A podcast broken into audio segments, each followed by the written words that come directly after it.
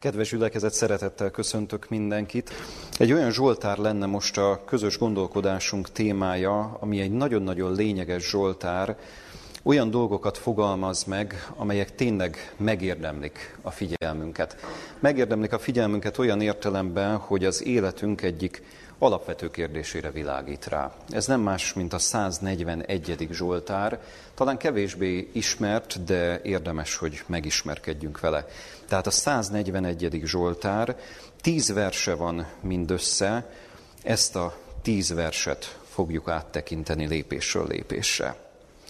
Mi is ez a 141. Zsoltár, egyáltalán kinek a Zsoltára? Mert ugye itt olvashatjuk a feliratban, hogy ez Dávid Zsoltára, és az első két verset olvasom itt a, a Zsoltárból.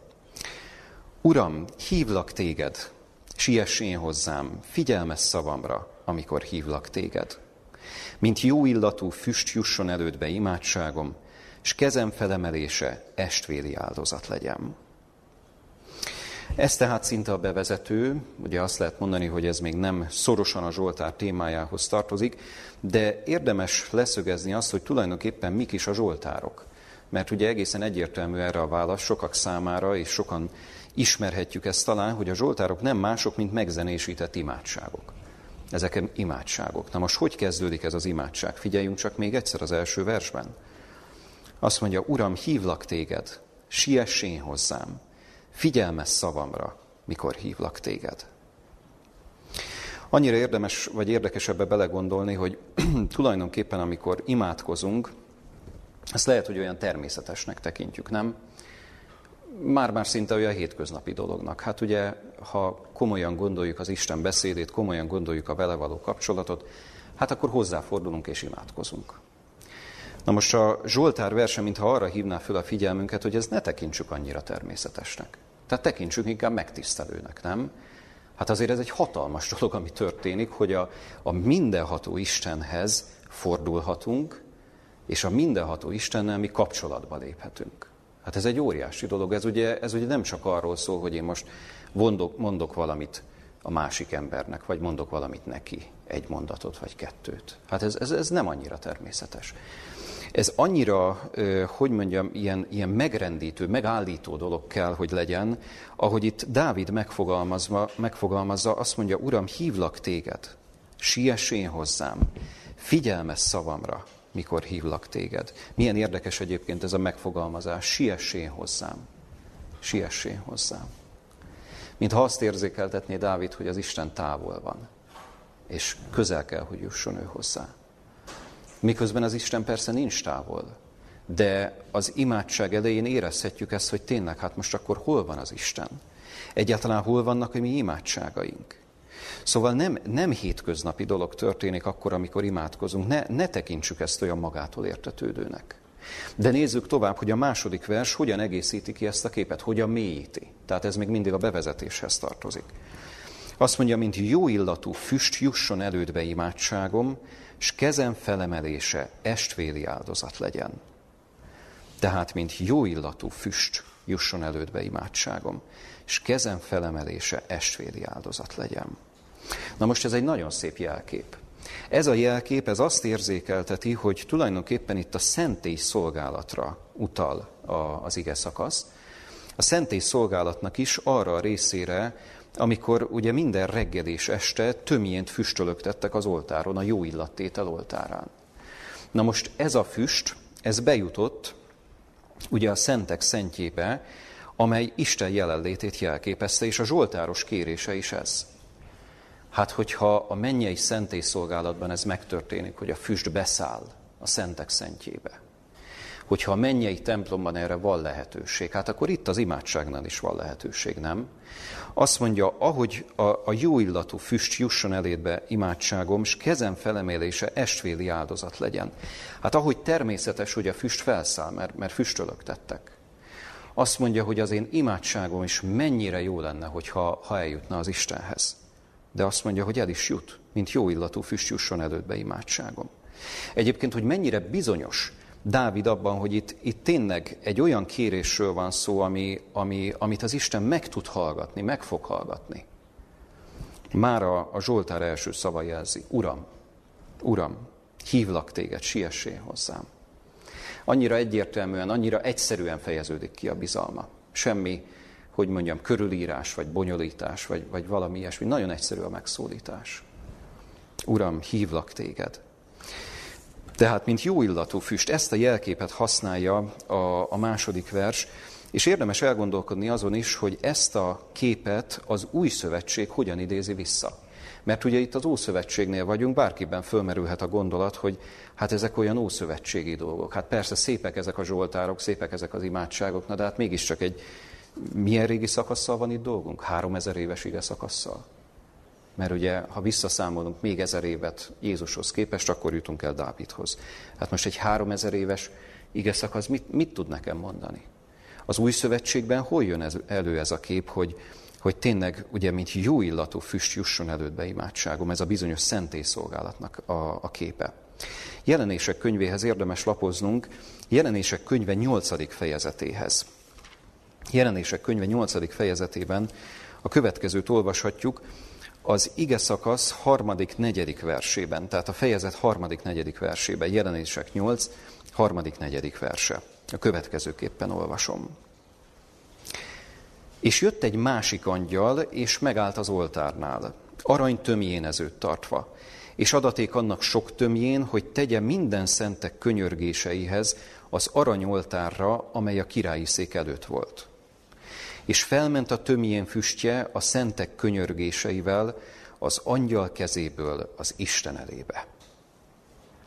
No, hát ez egy különleges igevers, ugye? Vagy két különleges igevers. Azt mondja, itt a hetedik pecsét felbontásánál vagyunk, szinte egy ilyen közbeékelt látomás ez, amit itt láthatunk. Miről szól? Azt mondja, hogy van egy másik angyal, az angyal megáll az oltárnál, aranytömjénezőt tart, és azt mondja, hogy sok tömjén adatik neki, és hogy tegye minden szentek könyörgéseihez az aranyoltárra, amely a királyi szék előtt volt. Na most, mit jelképezett az ószövetségi időkben a pap szolgálata? Ugye, hogyha elgondolkodunk azon, hogy reggeli és estféli áldozat, elgondolkodunk azon, hogy a jó illattétel oltárán füstölöktetni kellett, ha ezt az új szövetségi képet ugye hozzátesszük ehhez, akkor azt gondolom, hogy egyértelmű az összkép. Itt nem másról van szó, mint a pap közben járó szolgálatáról.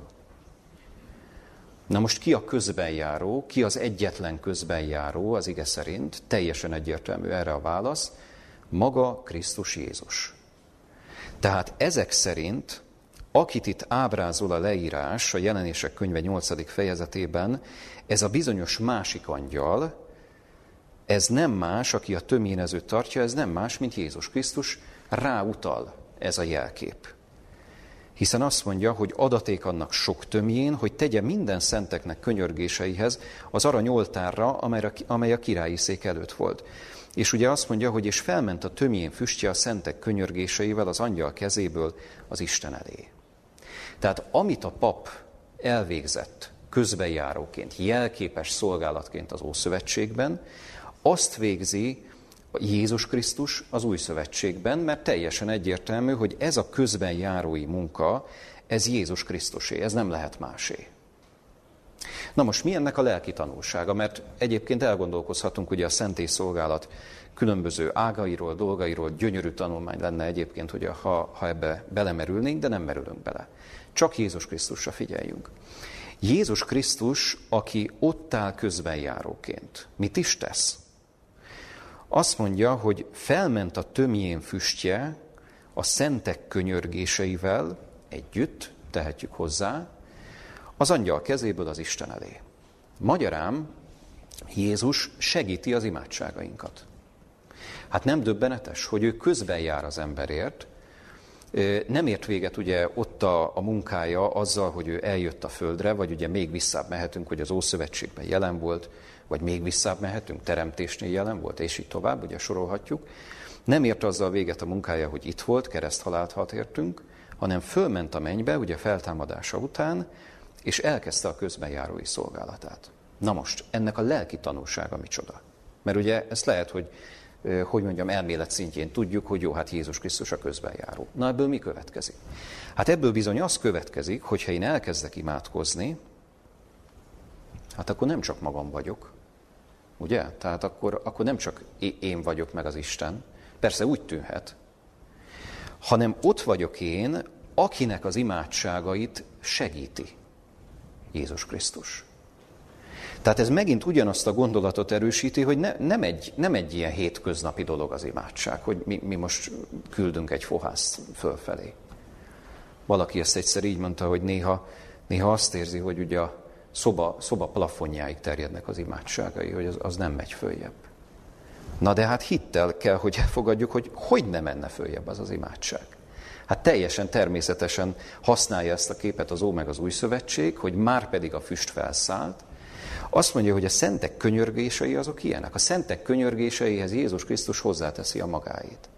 Tehát ez egy, ez egy csodálatos lehetőség a hívő számára, hogy igen, Krisztus közben járó szolgálata így is, így is megragadható, így is érzékelhető. De itt egyébként még nincs vége. Mert ugye, ha ezen gondolkodnánk, hogy igen, mi az Istenhez imádkozunk, Jézus Krisztus segít nekünk, mint közbenjáró. Szentlélek mit csinál? Imádság közben. Szentlélekről van egy különleges ige, Római levél 8. fejezetének 26. verse, amikor azt mondja az ige, hogy maga a lélek esedezik miértünk. Maga a lélek esedezik miértünk, ki nem mondott fohászkodásokkal, ugye picit javítva ott a fordítást, tehát szavakkal ki nem mondott fohászkodásokkal. Na most ezek szerint ugye ehhez az imádsághoz, amit én elmondok, amit bárki elmond, ahhoz csatlakozik Jézus Krisztus, mert szeretne segíteni, hogy ez tényleg ugye az Atya elé jusson, és csatlakozik a Szentlélek, aki meg közben értem fohászkodik, aki imádkozom. Tehát magyarán a Szent Háromság tagjaival ugye egészen egyértelműen kapcsolatba kerül az ember, miközben imádkozik. Tehát e- ezt az ige teljesen egyértelművé teszi, Úgyhogy ezért is említettem azt a gondolatot, hogy ne tekintsük ezt annyira természetesnek, hogy jó, most akkor elkezdjük tanulmányozni a 141. Zsoltárt, vagyis egyet a 150-ből, mert ugye 150 Zsoltár van a, a Szentírásban, az Ószövetségben. Tehát ez egy hatalmas lehetőség az ember számára.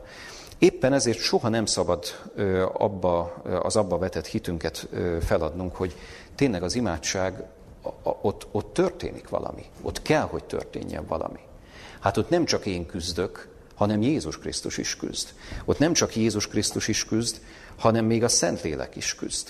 És nyilván az Atya is minden segítséget megad ahhoz, hogy azokból az imádságokból legyen valami. Természetesen úgy, hogy az ő akaratával ugye egységes legyen és, és egybe simuljon az az imádság. Szóval nagyon-nagyon fontos kérdés ez az imádság kérdése, és nagyon szép képet használ a 141. Zsoltár, érdemes most tehát visszamennünk a 141. Zsoltárhoz, amikor azt mondja, hogy mint jó illatú füst jusson elődbe imádságom, és kezem felemelése estvéli áldozat legyen. No de, mi a Zsoltár témája? Mert ugye azt mondtuk, hogy ez még a bevezető volt. Nézzük a harmadik, negyedik verset, hogy milyen témát hoz itt Dávid. Tégy, Uram, závárt az én számra, őriztessed az én ajkaim nyílását. Ne engedd szívemet rosszra hajlani, hogy istentelenül ne csedekedjem a gonosztevő emberekkel egybe, és ne egyem azok kedveltételéből. Miről beszél tehát a Zsoltár? Nem másról, mint az egyik leggyakoribb emberi hibáról. A beszédben való elhamarkodottságról, meggondolatlanságról. Hát ezen érdemes elgondolkoznunk, és érdemes azzal számot vetnünk, mit mond itt az ige? Azt mondja, hogy tégy uram závárt. Zárat. Ugye ez ö, régies kifejezés az én számra. Őriztessed az én ajkaim nyílását. Ne engedd szívemet rosszra hajlani, hogy istentelenül ne selekedjem. Azt mondja, tégy uram závárt, vagy zárat az én számra. Na most ez miért érdekes? Azért érdekes, mert ugye rengeteg gondolat van az ember fejében. Na most nem biztos, hogy ezt a rengeteg gondolatot érdemes is kimondani. Ugye? Gyerekeknek ezt így szokták tanítani, egyszer ezt egy gyerektanítótól hallottam. Fantasztikus jó kis érzékeltetés, hogy amikor a kisgyerekek zajonganak, hogy kell őket megtanítani arra, hogy csendesedjenek el egy picit. Hát például az egyik gyerektanító így tanította meg őket, gyerekek, hány fülünk van összesen? Gyerekek elgondolkodnak és megszámolják. Egy, kettő, kettő van. Hány szánk van? Gyerekek elgondolkodnak, megszámolják. Egy. Azt mondja, na látjátok? Ezért kell legalább kétszer annyit hallgatni, mint beszélni. Hát nem egyszerű. Nagyon aranyos kis kép. Kétszer annyit érdemes hallgatni, vagy inkább sokszor annyit érdemes hallgatni, és kevesebbet beszélni. Mert lehet, hogy van rengeteg gondolat az elménkben, lehet, hogy egy helyzetben ezer mindent elmondanánk a másiknak, de azt mondja Dávid, ezt kéri, hogy Uram, zárat, zárat az én számra. Nem biztos, hogy érdemes elmondani. Nem biztos.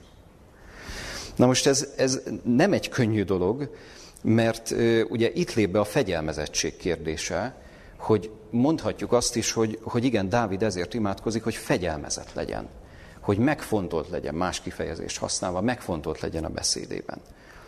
Na de ugye nem csak erről van szó, hanem arról is szó van itt a harmadik vers alapján, hogy ebben csak az Isten tud segíteni. Nem? Tehát ha Dávid elhatározná, hogy Uram, fegyelmezett akarok lenni, megfontolt akarok lenni, tehát, hogy, hogy tényleg csak azt mondjam, ami használ a másiknak. Azt mondja, tégy Uram závárt az én számra. Te tudsz segíteni. Te tudsz. Én kevés vagyok ehhez. Ez az igazi imádságnak egyébként a lényege, hogy az ember megadja magát, és azt mondja, hogy én ehhez kevés vagyok. Tehát hi, hiába tűnik úgy, hogy van önuralmam, meg, meg vannak bizonyos, hogy mondjam, akár előképzettségeim, mert van, van mondjuk rutinom helyzetek kezelésében, Hát Dávid nem erre hivatkozik. Dávid arra hivatkozik, hogy Uram, te tudsz egyedül segíteni. Te tudod ezt az árat az én hajkamra föltenni. Ha belegondolunk abba egyébként, hogy mennyi gond, mennyi probléma származik abból, hogyha valamit azonnal kimondunk, vagy azonnal reagálunk. Az igen mindig egy picit úgy megállít bennünket, hogy ember, gondold meg. Nem, nem arra gondolok egyébként, hogy ugye amit szoktak mondani, hogy számoljunk el háromig, vagy ötig, vagy tízig. Önmagában ez nem, nem annyira nagy segítség szerintem. Ha el is számol az ember, úgy már jó a gondolat, ha el is számol az ember háromig, vagy ötig, vagy tízig, aközben kéri az Isten segítségét, hogy Uram, te formáld azokat a szavakat, amiket szeretnék mondani, aztán nem is biztos, hogy ki kell azokat mondanom. Na, ehhez is önuralom kell, ehhez is fegyelmezettség kell, hogy bár lehet, hogy nagyon ott van a nyelvem hegyén, mégse érdemes mégse érdemes. És akkor lehet, hogy megkímélem a másikat is. Lehet, hogy megkímélem magamat is attól, hogy, hogy valami olyan vágányra vagy olyan ösvényre menjünk, ami, ami nem az igazi. Nem az igazi. Szóval ez egy nagyon-nagyon fontos kérdés. De a Zsoltáros, mondom, tisztában van azzal, Dávid tisztában van azzal, hogy ezt, ezt nem, nem lehet emberileg kezelni. Valaki ezt egyébként nagyon élesen így fogalmazta meg, hogy, hogy szinte nincs is létjogosultsága annak, ha azt mondjuk, hogy, hogy, hogy ez mondjuk nehéz dolog, hogy mennyire nehéz dolog. Azt mondja az illető, hogy legyünk őszinték, ne azt mondjuk, hogy nehéz, inkább mondjuk azt, hogy lehetetlen. Lehetetlen. Tehát elhatározhatom, megfogadhatom, nem fog menni. Tehát az emberi természetem egyszerűen kijön, kibudjan, és, és aztán mondok olyanokat, amiket meg nem kéne.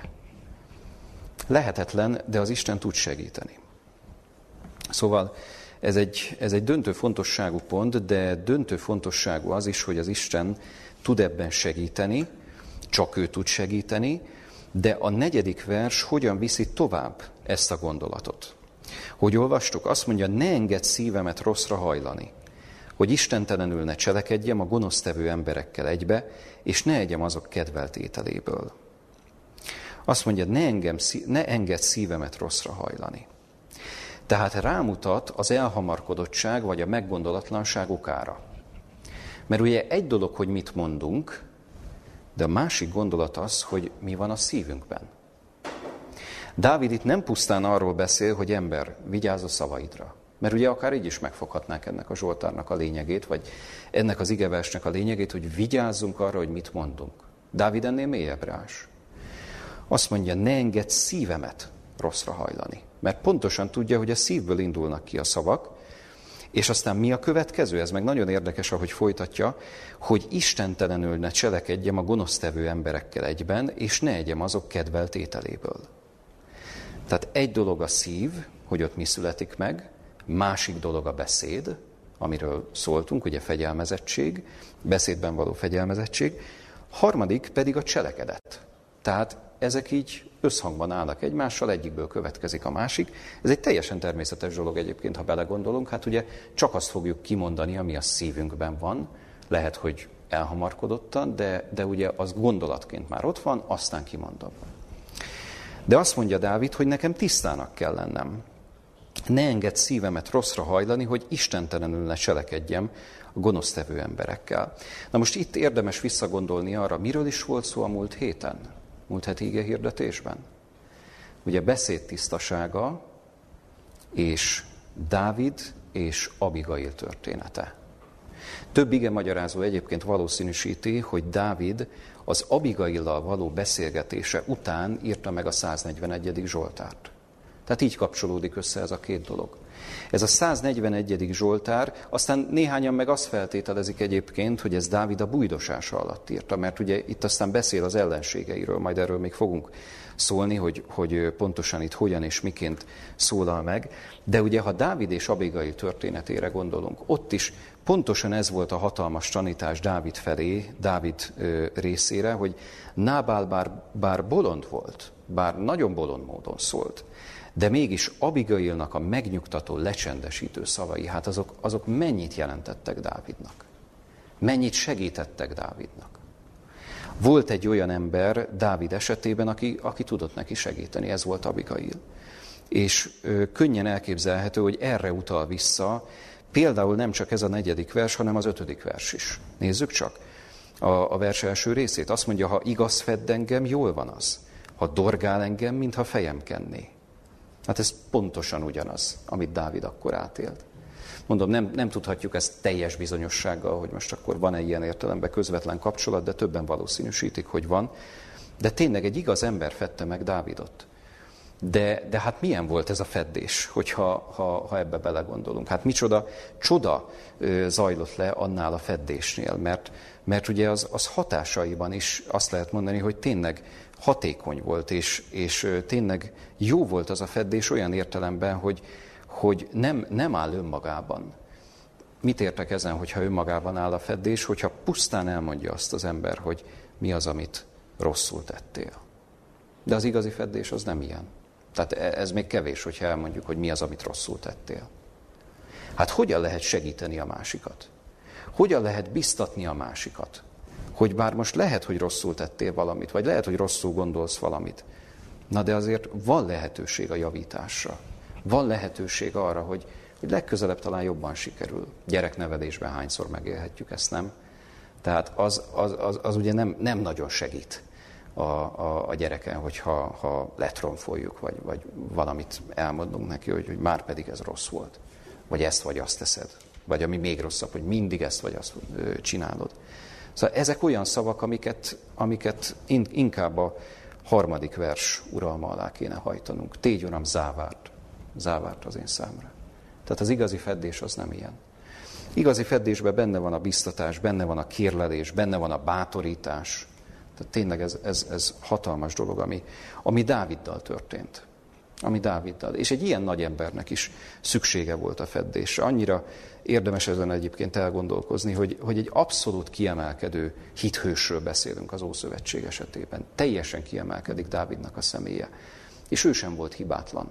Ez egyébként hatalmas biztatás lehet nekünk is. Küzdünk a jellemünk tisztaságáért, küzdünk azért, hogy tényleg meg tudjunk állni az Isten előtt, és olyan módon, hogy másoknak is a jót tudjuk továbbadni, de hát látjuk, tapasztaljuk az eleséseinket. Ha valaki elcsüggedne, gondoljon Dávidra, vagy gondoljon Pálapostóra, vagy az összes bibliai alakot felsorolhatnánk. Hát nem, nem voltak hibátlanok. Nem lehet azt mondani, hogy ilyen szuperhősökkel lenne tele a Biblia, hogy, hogy igen, itt is egy hibátlan ember, ott is egy hibátlan ember. Az, az mind a 15 dologban, amit a, az ige felsorol, mindben hibátlanul cselekedett? Nem. Nem, nem, nem így működik. De egyben ebben hatalmas biztatás van, mert ugye Dávid sem nyugszik bele abba, hogy hát jó, hát hibáztam, meg, meg hát most kicsúsztak a, a, az ajkamon bizonyos szavak. Nem. Azt mondja, hogy Uram, te tudsz segíteni rajtam. Annyira szép, ahogy ezt megfogalmazza, és, és tényleg hatalmas tapasztalat ez a, ez a Dávid és Abigail tapasztalat. Ugye az 1 Sámuel 25-ben olvashatunk erről, Sámuel első könyve 25. fejezetében, de hát én most ebbe azért nem merülök bele mélyebben, mert múlt héten volt szó róla. Tehát, tehát ezt érdemes ilyen módon összekapcsolni. Szóval, igazi feddés. De hogy folytatódik ez a Zsoltár? Mert ugye az ötödik vers azt mondja, és most már olvasnám tovább is, viszont pontosított fordításban olvasnám ezt az igeverset, de nem csak az ötödiket, hanem a hatodikat is. Itt egy kicsit csiszolni kell a, az eredeti károlyi fordításon, vagy revidált károlyi fordításon, mert, mert nem jön ki igazán a, a versnek a lényege ebből. Tehát, ha igaz fedd engem, jól van az. Ha dorgál engem, mintha fejem kenné. Akik pedig gonoszságban élnek, azokért még imádkozom is. Hatodik vers. És ha majd bíráik a sziklafalon letaszítják őket, akkor értik meg, milyenek voltak tanításaim.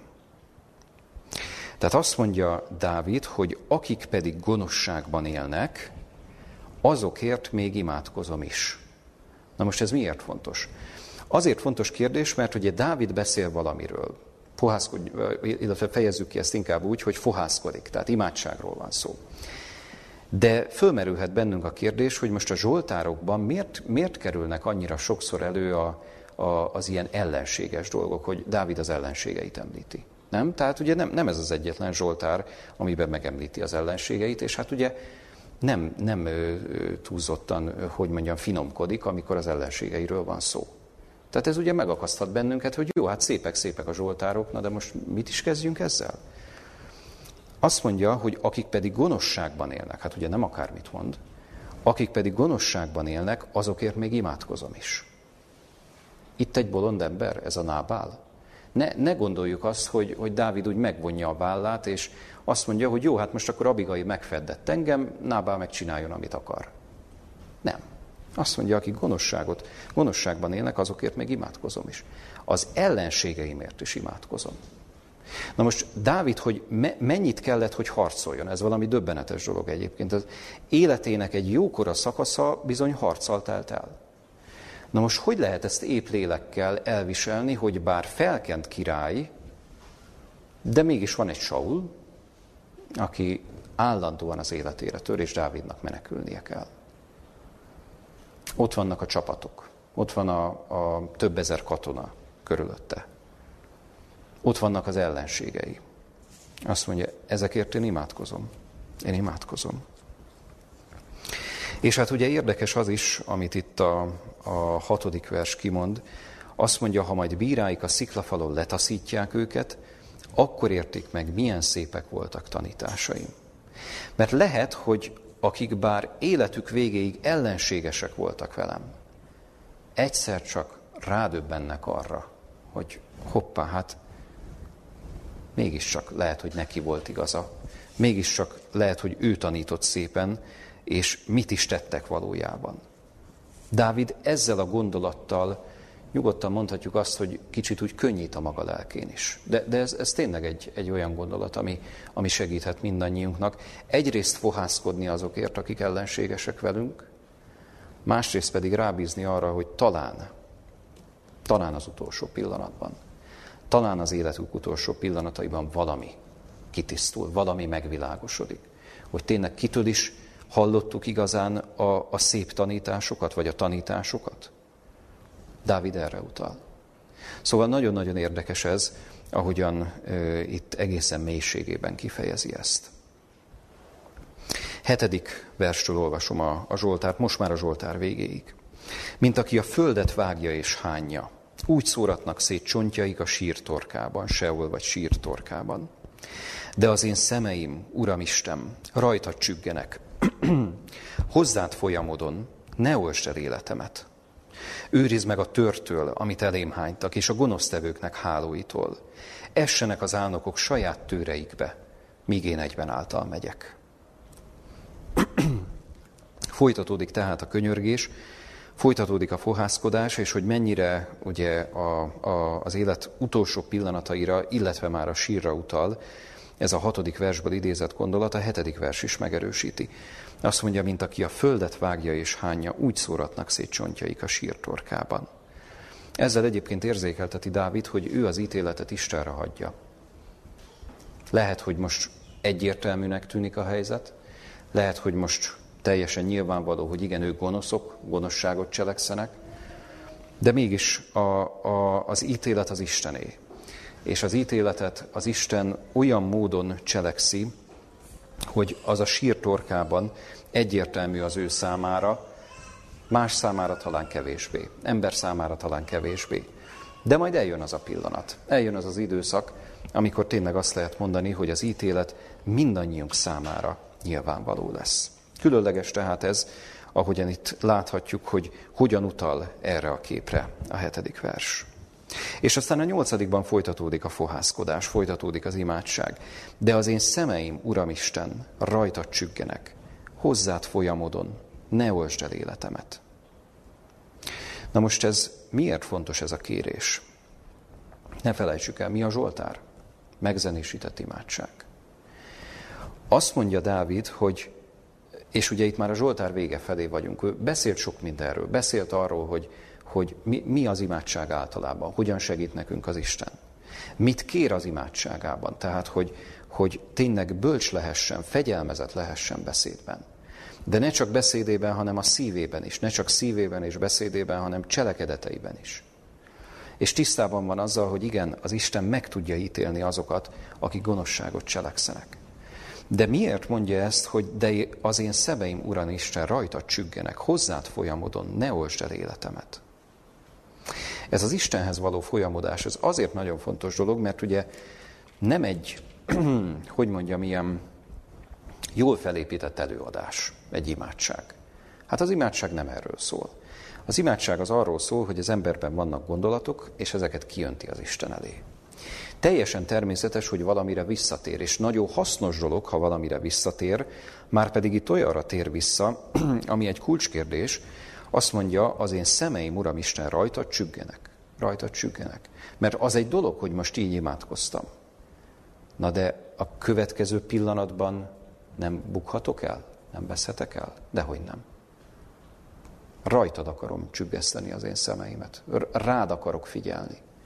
Mert hogyha a te tekinteted elől elmegyek, hát akkor, akkor a, a tiszta életnek egyszerűen nincs lehetősége, elveszik a lehetősége.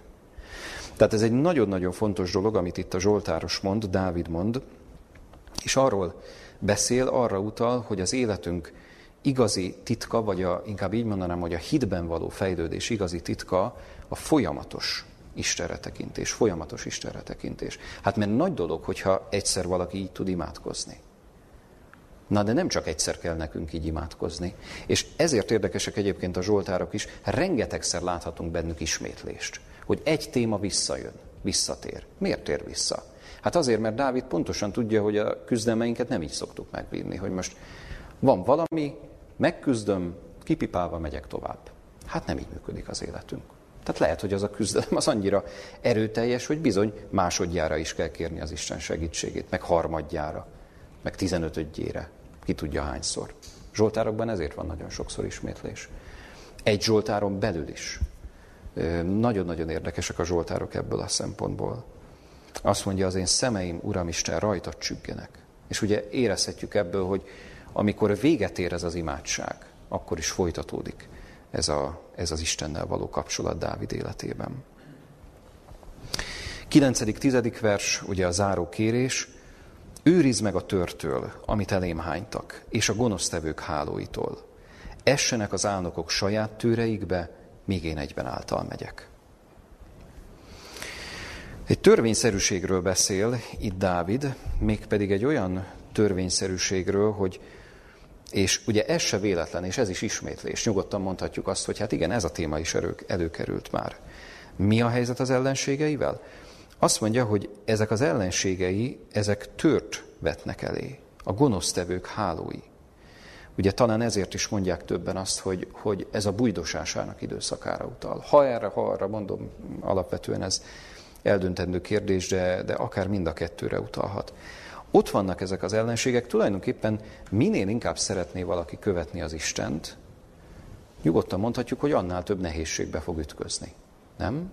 Tehát ez, ez, ez olyan kézzelfogható dolog, hogy igen, elhatározhatom én, hogy most akkor követem az Istent, de az egész biztos, hogy az ördögnek nem fog tetszeni, tehát hoz olyan helyzeteket, ahol direkt csak azért is próbál eltéríteni az Isten útjától. És ezért tér vissza Dávid erre, hogy, hogy igen, én benned bízom, Uram. Tehát ugye rajtad csüggesztem az én szemeimet. Na de hát ott van az a tőr, amit elém hájtak. Azt mondja, őrizd meg ettől. Őrizd meg ugye a gonosztevőktől, őrizd meg az álnokoktól, mert ugye a kilencedik vers után a tizedik ezt a gondolatot hozza. Egyébként itt akár nem is kell megállnunk. Kiktől őrizze meg még Dávidot az Isten? 55. Zsoltára hadd utaljak. 55. Zsoltárban van egy döbbenetes utalás erre, hogy Dávidot miért könyörög, az is Dávid Zsoltára. Azt mondja például a 13., 14., 15. versben, tehát 55. Zsoltár, 13., 14., 15. vers, azt mondja, mert nem ellenség szidalmazott engem, hisz azt elszenvedném. Nem gyűlölöm emelte fel magát ellenem, hiszen elrejtette volna magamat az előtt, hanem te, hozzám hasonló halandó, én barátom és ismerősöm, akik együtt édes bizalomban éltünk, az Isten házába jártunk a tömegben. Szóval Dávid, amikor felsorolja ezeket az embereket, akkor, akkor, vagy csoportokat, embercsoportokat, nem csak azt mondja, hogy igen, az ellenségekkel nekem voltak gondjaim, mert ugye tört vetettek elém. Azt mondja, én barátom és ismerősöm, és akikkel együtt édes bizalomban éltünk, az Isten házába jártunk a tömegben. Ez is olyan döbbenetes utalás. Mi mindent kellett átélnie Dávidnak? 40 év uralkodása. Aranykornak szoktuk ezt nevezni, Más kérdés, hogy mondjuk Dávid ezt hogyan élte meg vajon, hogy ő maga aranykorként tekintette az uralmára, és tudjuk, hogy voltak ebben hullámhegyek és hullámvölgyek egyaránt. Nyilván hitbeli értelemben, tehát a hitbeli hagyaték tekintetében abszolút aranykor. Mert a rengeteg zsoltárt, a rengeteg tanulságot ennek köszönhetjük, de ezt megélni, átélni uralkodóként, a törvetések garmadát elkerülni, vagy garmadáját elkerülni. Szóval ez, ez döbbenetes. És azt mondja Dávid, hogy, hogy igen, ezek miatt is kérem az Isten segítségét, mert csak az ő segítségével tudom átvészelni azt, hogy igen, ott vannak az ellenségek, ott vannak az álnokok, a gonoszok, aztán az ismerősök, aztán a barátok. Milyen barátok lehettek vajon ezek? Dávid őket is megemlíti. Nem beszél sokat róluk egyébként. Tehát nem, nem tudnánk túlságosan sokáig bontani ezt a témát, de, de ugye tudhatjuk azt, hogy igen, voltak ilyen emberek is Dávid életében. Ez a meghatározó élmény, de, de minden esetre ott is fohászkodik, és bár megrendítő, ahogyan az 55. Zsoltárban is ír ezekről az emberekről, de mégiscsak azt lehet mondani, hogy Dávid ezt olyan alázattal és olyan hittel küzdötte meg, aminek eredményeképpen az Isten aztán érdemesnek tartotta arra, hogy igen, a zsoltárai bekerüljenek a Szentírásba. Megzenésített imádságok. Ugye mi már csak a szöveget olvashatjuk. A zenét nem hallhatjuk, hogy az ókori zsidó zene milyen is lehetett. De minden esetre ez is egy zsoltár, egy olyan zsoltár, ami tehát meg, megérdemli a figyelmünket. Még egyszer összefoglalva, miről szól a zsoltár? Ne felejtsük el imádság. De ez az imádság soha nem lehet olyan, hogy egyik olyan, mint a másik.